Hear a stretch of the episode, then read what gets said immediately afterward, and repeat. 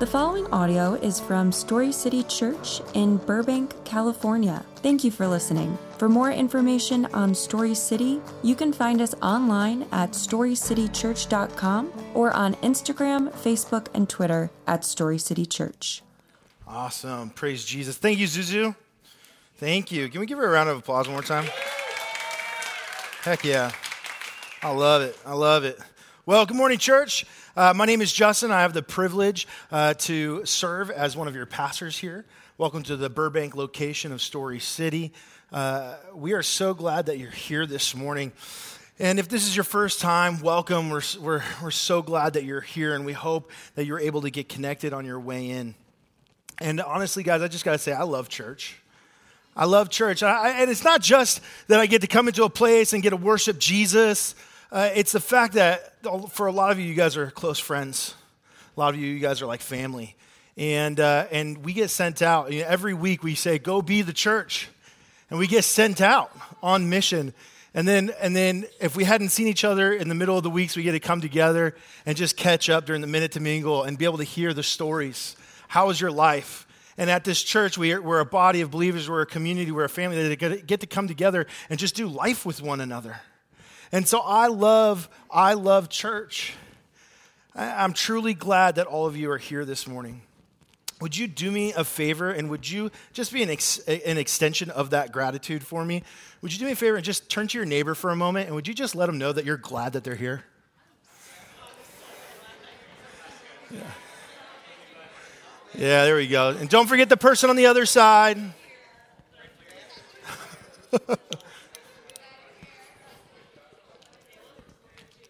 Amen. Hey, first, I just want to say I'm sorry to my introverts. I apologize for that. I'll tell you what, I'll start talking for a little bit so that you can just chill and relax. How about that? for those of you who are uh, jumping into this mid series, we have been talking about how God helps us pursue joy, to fight for a heart and attitude of joy by giving us His Holy Spirit and our church family. Last week, uh, Pastor Jared taught us that true joy is found in glorifying God by enjoying Him forever. He added true biblical joy is a result of who God is and what He has done. That that shapes who we are and what we do. As we live out of this flow, we find joy, joy that is lasting and is not circumstantial. If you're following along with me this morning, I'd encourage you to take notes.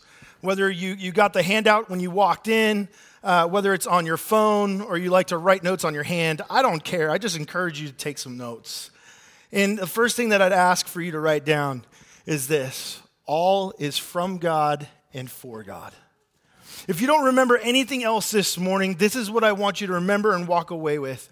All is from God and for God. Now, I know that doesn't make total sense right now, so it's a good thing that I have a lot more time in this sermon to help us unpack it. But all is from God and for God. So let me ask you this Do you want joy in your life?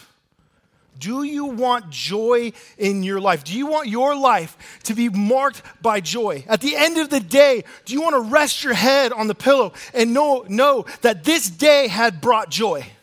Do you want each week, every time of your life, as you catch up with family, with coworkers, as you come together as a gathering, do you want your heart to be one that is overflowing with joy? To know that no matter what circumstance you come against, no matter what life throws at you, that there is joy to be had in that day, for your life is marked by joy. Do you want joy in your life? You see, I'm asking, do you want something? Do you want to hold on to something that has such extreme value that when compared to anything else, it will always be greater? Something that is perspective shifting and you can never be the same after. If you could have that joy, would you want it? But more importantly, even if you see where I'm going with this morning, maybe you already identify, I got that joy. More importantly than do you want it, the question is, would you fight for it? Would you fight for that joy? See, through Jesus Christ, God reconciled us to himself. and he gave us the ministry of reconciliation. That is, in Christ, God was reconciling himself to the, the world to himself, not counting their trespasses against them, and entrusting to us the message of reconciliation. For all have sinned and fall short of the glory of God, but God demonstrated his love for us in this that while we are still sinners, he died for us. There is reconciliation through the life death, resurrection, and ascension of Jesus Christ, the Lord. Friends, joy is found in understanding God sees you and he loves what he sees.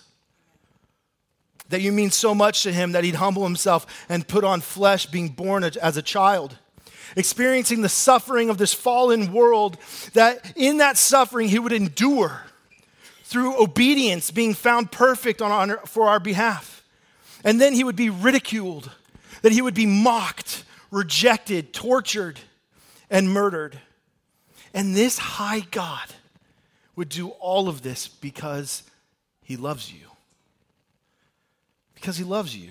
And he conquered death and rose from the grave so that sin could no longer separate us from his love that we truly would be reconciled through his act of obedience and love, and through Christ make a way into perfect relationship with him now, now, and forever. Friends, if you're willing to fight for joy, I'm telling you, you're going to need to fight for God. I'm not saying fight on his behalf. I mean for you to fight for him in your life. There are going to be so many distractions in this world. There are going to be so many things that the enemy is trying to throw at you and snare you to pervert what happens in this fallen world and, and try and pervert your understanding of it as if you're not valuable to him. He's going to try and, and, and throw things in your way so that at one point you just get exhausted. You just get tired and you're saying, God, I know, sure, that you're there, but do you really love me? Because if you love me, then these things, these circumstances wouldn't be coming at you. That's the lie of the enemy. God promises an endurance. God promises a perspective change of joy, even in the midst of chaos. But in order to have this perspective, in order to hold on to this hope, you have to fight you have to fight in this world to maintain the perspective and to keep our eyes on Him. Our eyes are a deceiving bit. In the beginning, in the garden, it was Eve who looked and saw that the fruit was good to eat. Our hearts pulled. For Israel, constantly throughout the Old Testament, it says that they longed to do what their eyes wanted to do. So God gave them over into what they saw was good. To steal some, some language from Pastor Jared, it's not our state to drift towards God. We have to fight. That's right, boy. So if you're following along, the first takeaway inside of all is from God and for God is to fight for God. If you want to get a good fight, if you want to get good at fighting, get good at surrendering. I'm going to say that again. If you want to get good at fighting, get good at surrendering. See, in our minds, we think to fight is to, is to step up, to go after it, to take a stand and charge forward. But I tell you, biblical fighting is one of surrender. Because we don't have to fight, it's God. God fights on our behalf. So there's a switch here in understanding what it means to fight for God. It switches in understanding of what it means to fight when life is coming at you and when different things are, you are experiencing in this world. To fight is to stand firm and surrender to Him. If you want to get good at fighting, get good at surrendering. Get used to saying, Not my will, but yours. Get comfortable believing I must become less, He must become greater. Surrender yourself to his work. And this is where we jump into our passage for the, for the day that Zuzu so beautifully read for us.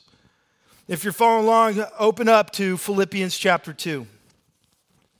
Uh, I'd encourage you to, uh, to bring some Bibles, to be able to open up, follow along, highlight, underline, circle. It's okay. You can do that. Or, or open up your phones. If you've got a Bible app, download it, get it going, highlight, do some stuff in there, notes in your phone. Get the scripture in front of you and allow God to speak through his word.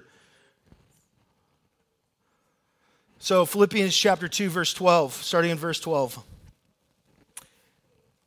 Therefore, my dear friends, just as you have always obeyed, so now, not only in my presence, but even more in my absence, work out your salvation with fear and trembling. Take a look at this word obeyed. Underline it, highlight it. Therefore, my dear friends, just as you've always obeyed. Friends, I'm going to I'm going to let you in on a little little secret. A little secret training regimen, so if you will, to fight for God. If you want to have a Christ-filled joy life, there are two areas that you're gonna that are gonna be really difficult that you're gonna want to train for. The first is faithfully getting into and meditating on Scripture. If you want to fight, if you want to get to a place of understanding to fight is to surrender, faithfully get into and meditate on Scripture. We're the most, I mean, just culturally, we're the most biblically illiterate culture of all time. Uh, I, listen, I understand it, whether it's between work or, or life that it's hard for even for me to get into scripture, you know, and that's, you know, I get paid to do that. So I, I get it. it. It's so easy with a good heart to go, I'm going to get to it, I'm going to get to it, I'm going to get to it.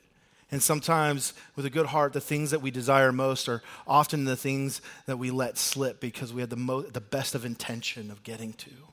So we have to fight for that time if you want to start in the process of getting of, of, of filling in with jesus to get into a point of being filled by, with his joy start by faithfully getting into and meditating on scripture.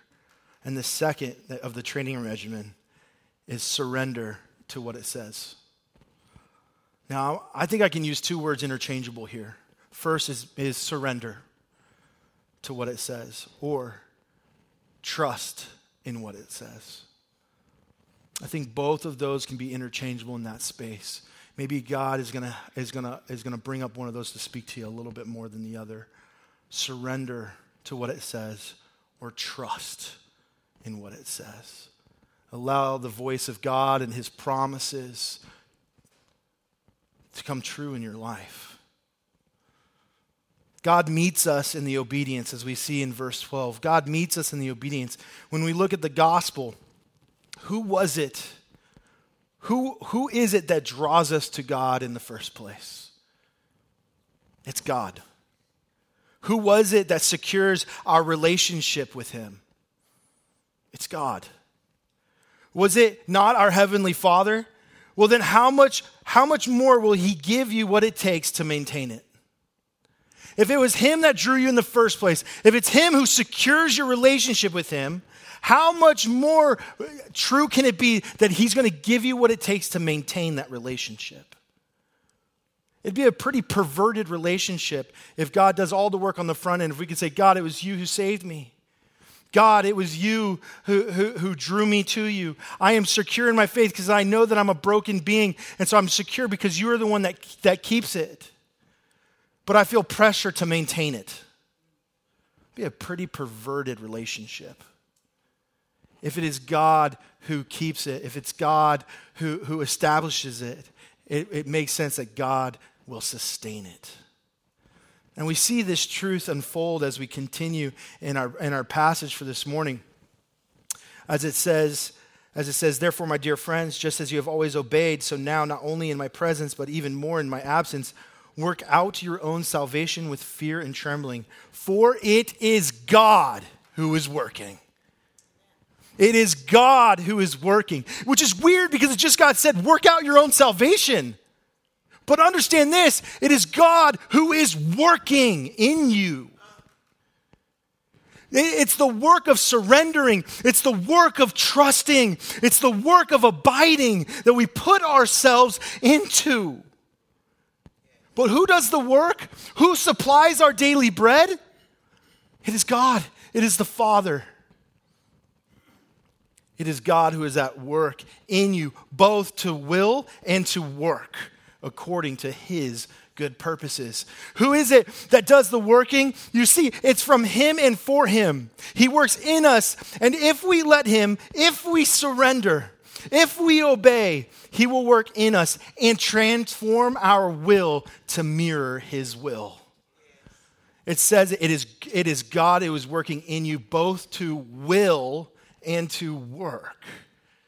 You see, Paul is just Paul is, is just repeating and helping us understand and reminding us of our Savior's, our Savior's own words, where, where Jesus says in John 15, Abide in me and I in you. As the branch cannot bear fruit by itself unless it abides in the vine, neither can you. Unless you abide in me, I am the vine. You are the branches. Whoever abides in me and I in him, he it is that bears much fruit. For apart from me, you can do nothing.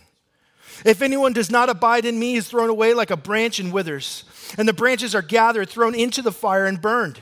If you abide in me, and my words abide in you, ask whatever you wish, and it will be done for you.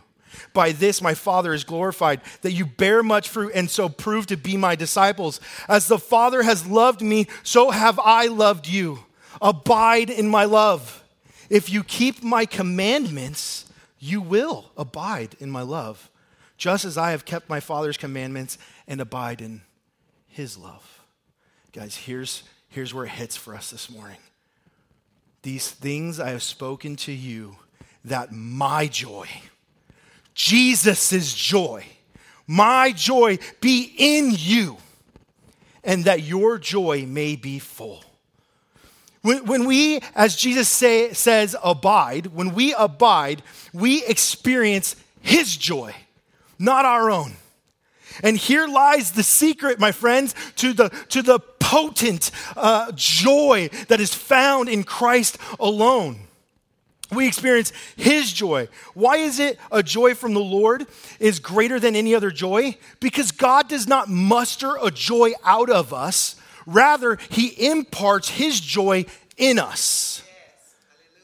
The joy of the Lord is our strength. That's when we can proclaim these words when we think of the Israelites who, who for so long were, were, were, were without the word and without understanding of the knowledge of the will of God. And as God brings them out of exile to, to reestablish their community and, and their nation, and for the first time, the Israelites get the law back into their hands, and they begin to see, we've gone so far. We have strayed so far. And it says the nation begins to weep and they begin to cry. God, how did we miss it? How did we get so far from you? And the prophets have to, have to come to them and console them. And then they have to remind them the joy of the Lord is your strength. You see, left on your own and apart from His word, apart from this community of believers, on our own strength, we falter on our own strength. We have a reason to mourn and to weep and to be sad. But we don't live on our own strength. We don't live from our own joy. We live in a place that the joy of the Lord is our strength. In his book, Abide, Andrew Murray talks about the Lord's joy like this abiding in, in Christ, penetrating into the very depths of his life and heart, seeking for the most perfect oneness. These, the three streams of his joy, flow into our hearts. Whether we look backward and see the work that he has done, or upward and see the reward he has in the Father's love that passes knowledge, or forward in the continual accessions of joy as sinners are brought home his joy is ours. With our feet on Calvary, our eyes on the Father's countenance, and our hands helping sinners home, we have His joy as our own. My friends, all is from God and for God. So fight for God. It is His joy. His joy.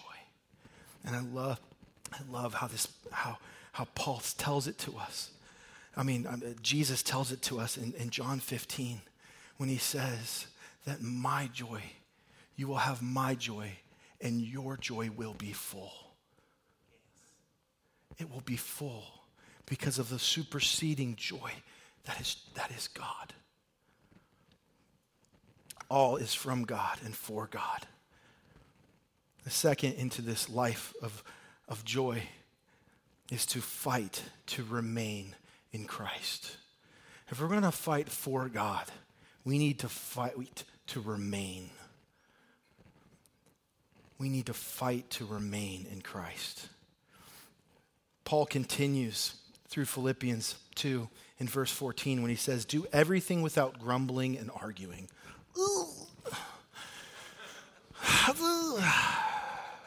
Okay, I can understand, like, I'm supposed to have joy in you, okay, but uh, sometimes life's hard. How do I do that without grumbling and arguing? Do everything without grumbling and arguing, so that, so that you may be blameless and pure children of God, who are, fa- who are faultless in a crooked and perverted generation. Sometimes, do you guys feel like you're surrounded by a crooked and perverted generation? Yeah. Same with every other generation that came before you since the fall. It's ignorant of us. It would be ignorant of us if we say it's never been worse than it is right now. We're talking about the fall of man in a world that is in a, that that is in a fallen state. Not to give too much away, but friends, that's why you're here. That's why Christ came. That's why Christ ascended, that we might be a light into that world.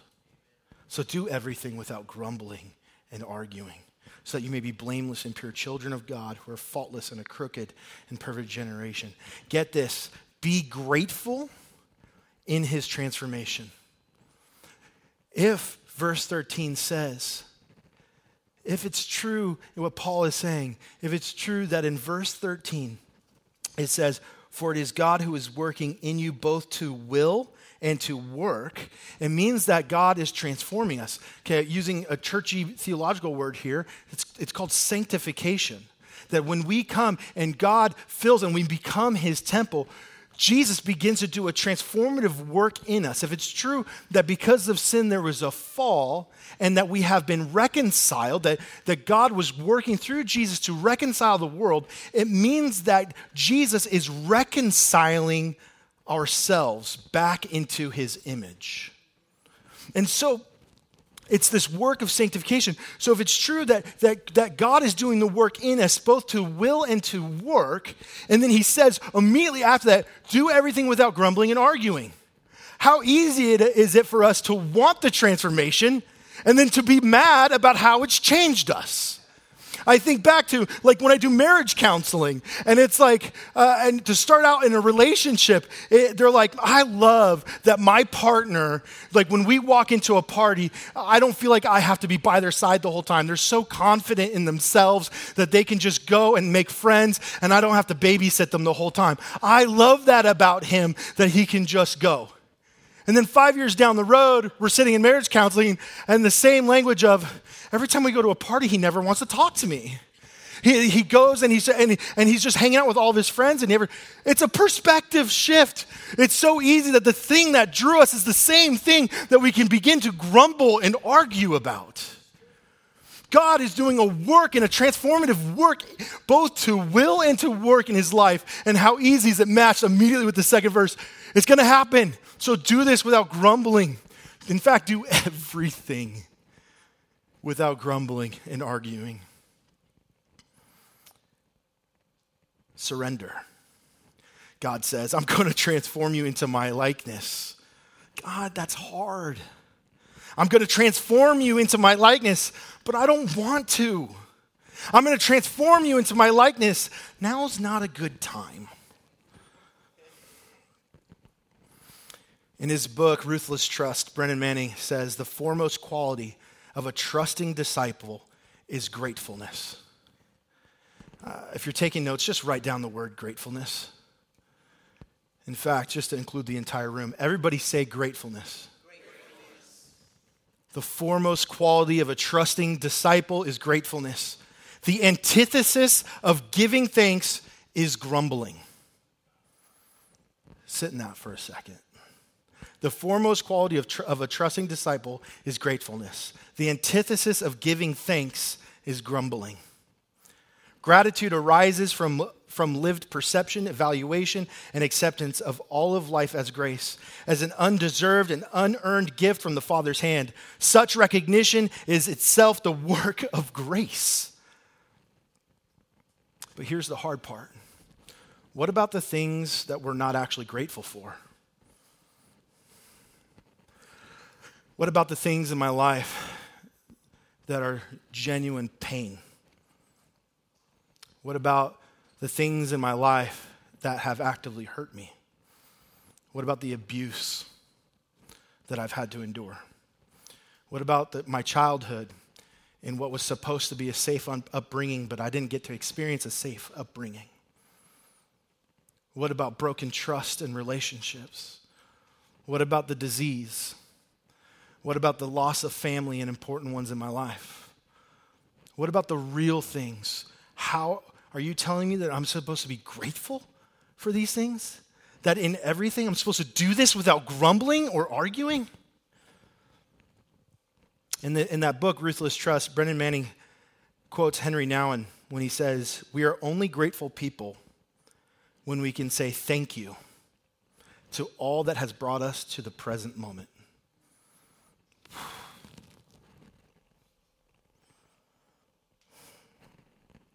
It's hard. It's hard to be grateful amidst the pain. It's hard to be grateful in the midst of injustice. God, what about that time when my heart was all, and my identity was about being a missionary in Liverpool, in the UK, to rise up churches all throughout the UK? And I, I, I spent thousands of dollars going back to college for that equipping and raising up a team of 12 other people that would be sent out with me. And I'd be able to go do my job application and plant a church in my second year of college so that by the time I graduated, we had already grown grassroots in Liverpool. But on my way to the airport, three hours away, all of a sudden my, my car just catches fire and blows up. And I'm on the side of the road with all of my possessions and belongings. And I'm watching not only my beautiful Mustang go up in flames, but watching my known future at the time go up in smoke. God, is this the enemy? Is this not your will? What a, the wrestling in that moment? Or what about the moment where God had done a faithful work and my first pastoral role with a youth ministry where we got to see, uh, starting with junior high kids, we got to see a youth group of 20 kids grow to being over 100 youth kids. And, and God started doing something special in our city and transforming the local schools. And we were in the schools, and many kids that didn't grow up to know Jesus started to come to know his glory. And then it, it, it expounded, and we grew into a high school group that started with 10 to include and grow up to be over 100. That an entire youth group of just 30 kids now now is over 200 kids, and God is moving, and I'm feeling, God, you have called me home. This is finally my church family. This is, the, this is what I have been longing for. I feel on mission. And, and not only that, I'm excited because I'm about to get married, and, and I, I, my life was so grand. And then three weeks before my wedding day, I get called into the pastor's office for them to say, We're going to have to let you go because we, we have to make budget cuts. And now I have to call my wife, who, who, who is miles away, uh, trying to get ready for the wedding and doing all the preparation. And over the phone, I have to tell her three weeks before the wedding, I don't have a job. And as a husband wrestling with, aren't I supposed to be the provider? I don't want to add more stress to a bride on her wedding day. What about the moment when our firstborn child we lose? And in the hospital room, I'm having to hold my firstborn and know that, that I wouldn't be able to see him grow up on this side of heaven. In the moments, even back to standing on the roadside watching my car up in flames. It's in that moment that I was able, that you can rest in that for some reason, God, He thought that I was worth saving. He thought that I was worth dying for. so that I could be free and so that I could be with him. And in comparison to what this earth has to offer, what a greater offer is there than in the sole fact that God sees me, He loves me, He endured for me, and that He chose me to be in relationship with Him. And not only that, but then on this earth, I got to be used to lead the, the police officer, the highway patrolman that showed up to, to, to help me with my belongings and get me back to college. Three hour drive in a police car. that some for some, some way it was like well i'm not going to use you on the mission field in liverpool but i'm going to use you in the mission field in this in this trooper's car and was able to see him led to christ and not only in that moment, but then for some reason, just this joy of I'm secure, God loves me, He sees me. That there's joy was able to, to, to, to come out in the car. And so then Kimberly, who we were just friends at the time, my now wife, we were just friends at the time. And if you know our story, we were like, well, we'll only ever be friends.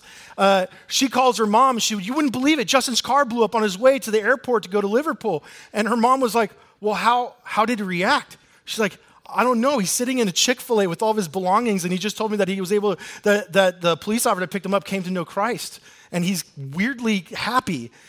And her mom says, You know, that's the kind of attitude to look for in a husband. Her mom called it. or how about in that church being let go three weeks? The church that was in Arizona, my wedding that was going to be in California, miles away from my soon to be bride and my identity as a pastor and what it means to be in church. In that moment, he thought I was worth saving.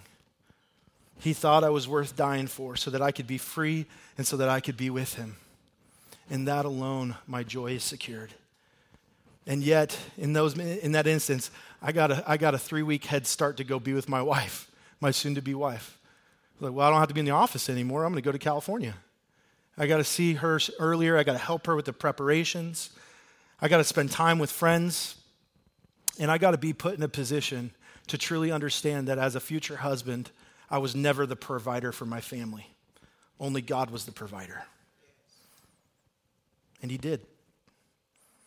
What about the pain of losing a child? In that moment, He thought I was worth saving. He thought I was worth dying for so that I could be free and so that I could be with Him. In that alone, there is joy. And now in this life, I get to counsel with other people who have shared stories, and I get to share my son's story. And I get to allow his legacy to live on in the many couples who need, who need to be counseled. And we get one more saint in heaven to worship Jesus and pray with him for us and this world. There is joy and I'll tell you what, I read this passage and I wrestled with even the words in the book that was be you never grateful until you're grateful for everything that brings you to this point. And I read that month a month after losing Liam. And fighting with God about that. But here was the perspective shift that I needed. Because at the end of the day, when it comes, it, it all comes from the Lord. See, I have no strength aside from Him. If you get to know me, uh, that well. Danny knows me pretty well. He's in the discipleship group with me. Jared knows me because uh, he's my pastor and he counsels me. If you know anything about me, you really know that I'm a, I'm a big wimp. I'm a big crybaby. And I'm actually a pretty fragile human being. But because Christ fir- first endured and had joy, I can too. Because it's his joy that's imparted on me. Think of Jesus. Think of this. The night that Jesus was betrayed the night that, that, that took the turn from the moment of his earthly ministry to the moment that he was beginning his ascent to the cross, the night of his betrayal, he went to the upper room with his best friends, who he sat side by side with for three years, that he imparted everything with. And in that room, he knew that his time on earth was coming to an end. And he knew, in fact, that, the, that there was one in that room, and he knew who it was that was going to leave and betray him and send him into the Roman guard for all that was about to happen. Eh, he knew the pain he was about to go through the denial of his best friend Peter, the mocking from his people, the ridicule, the painful torture, the cross, the death. He knew it all.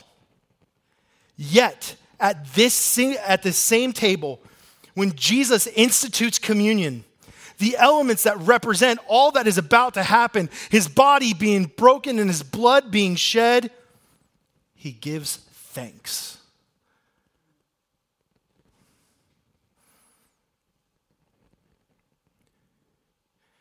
The moment that Jesus was confronted with the hardest trial of his life, to be rejected and to know human physical pain that no other person could bear, to inevitably know that he was going to carry the weight of sin on his shoulders. Looking at his friends, he's able to take the thing that represents the darkest moment in history, the most painful thing in history, at his own expense and give thanks. It's in that joy alone. That's a joy that I want to fight for. That's the joy that I want in my life. Jesus, give me the joy to give thanks. Give me the joy to be gr- grateful amidst the chaos and the pain. All is from God and for God. We have to fight to remain in Him, and we do that in gratitude. What a love he has that he can not only endure but give thanks. As we continue in Philippians and what Paul is saying, do everything without grumbling and arguing, so that you may be blameless and pure children of God who are faultless in a crooked and perverted generation, among whom you shine like stars in the world. Underline and circle that among whom you shine like stars in the world by holding firm to the word of life. By holding firm to the word of life. Then I, Paul, can boast in the day of Christ that I didn't run or labor for nothing. But even if I am poured out as a drink offering on the sacrificial service of your faith, I am glad and rejoice with all of you. In the same way, you should also be glad and rejoice with me. My friends, if it's true that God was reconciling us to himself, and we fight for God, for our hearts to be reconciled, and that God is doing a reconciliation in this world, and that we have been given this ministry of reconciliation that if we are to if we are to obey and if we are to step into joy if we're to step into his his work his transformation his sanctification in our life then we need to be like stars in the night. Go share the gospel. Go share the gospel. I love that God and the gospel can say, I see you and I love you. But I know that Christ did not die for me and me alone, that he died for the world and that I am a part of that. And so, to be, as, as Paul would say in 2 Corinthians 5, as I have been reconciled, so I have also been given the ministry of reconciliation. To be saved, to have joy, is also to give joy and to bring others into that joy. My friends, this joy is not for us to sit, to go to bed at night and just go, wow, I'm so glad that today was okay. It's to get out into this world in this crooked generation and to give the joy of the Lord. Not our joy, His joy. And the only way that that joy comes true is if that we shine like stars in this joy and present the gospel and be put into, into communities in vicinity that, that we can impart this joy with others and have these conversations. Share the joy. Go do life with people.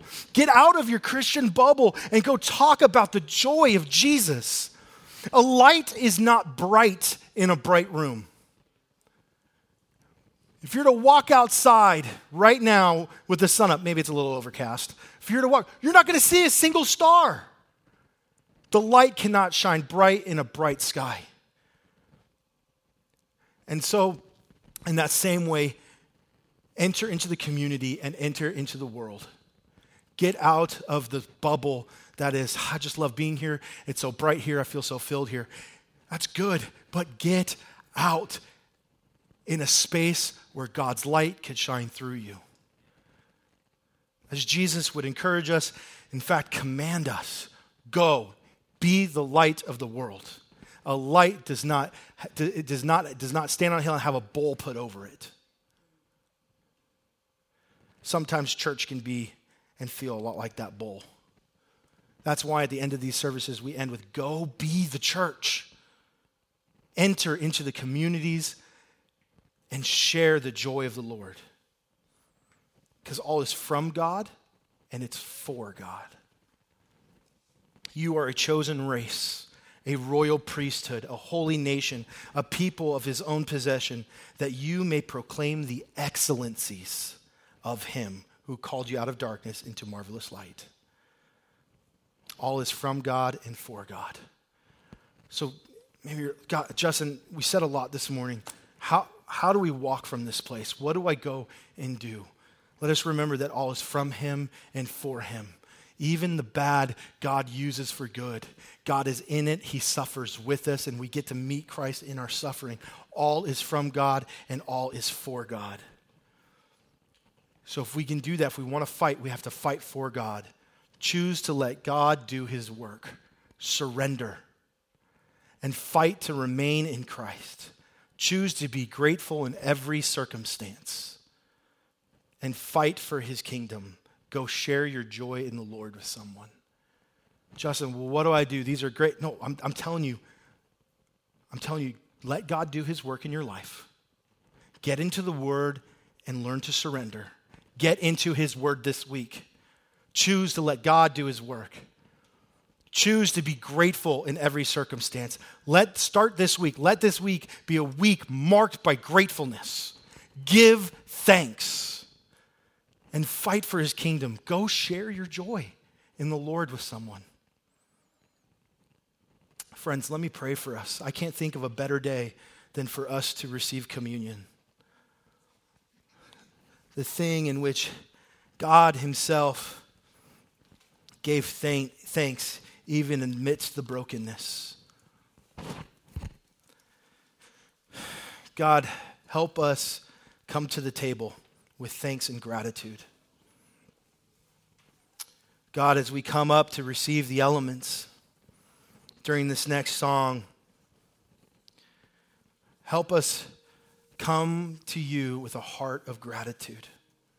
Wherever it is that, we're walk, that we are in our walk and our journey with you, whether there's doubts, whether there's concerns, whether there's trust, may now be a worshipful moment of gratitude.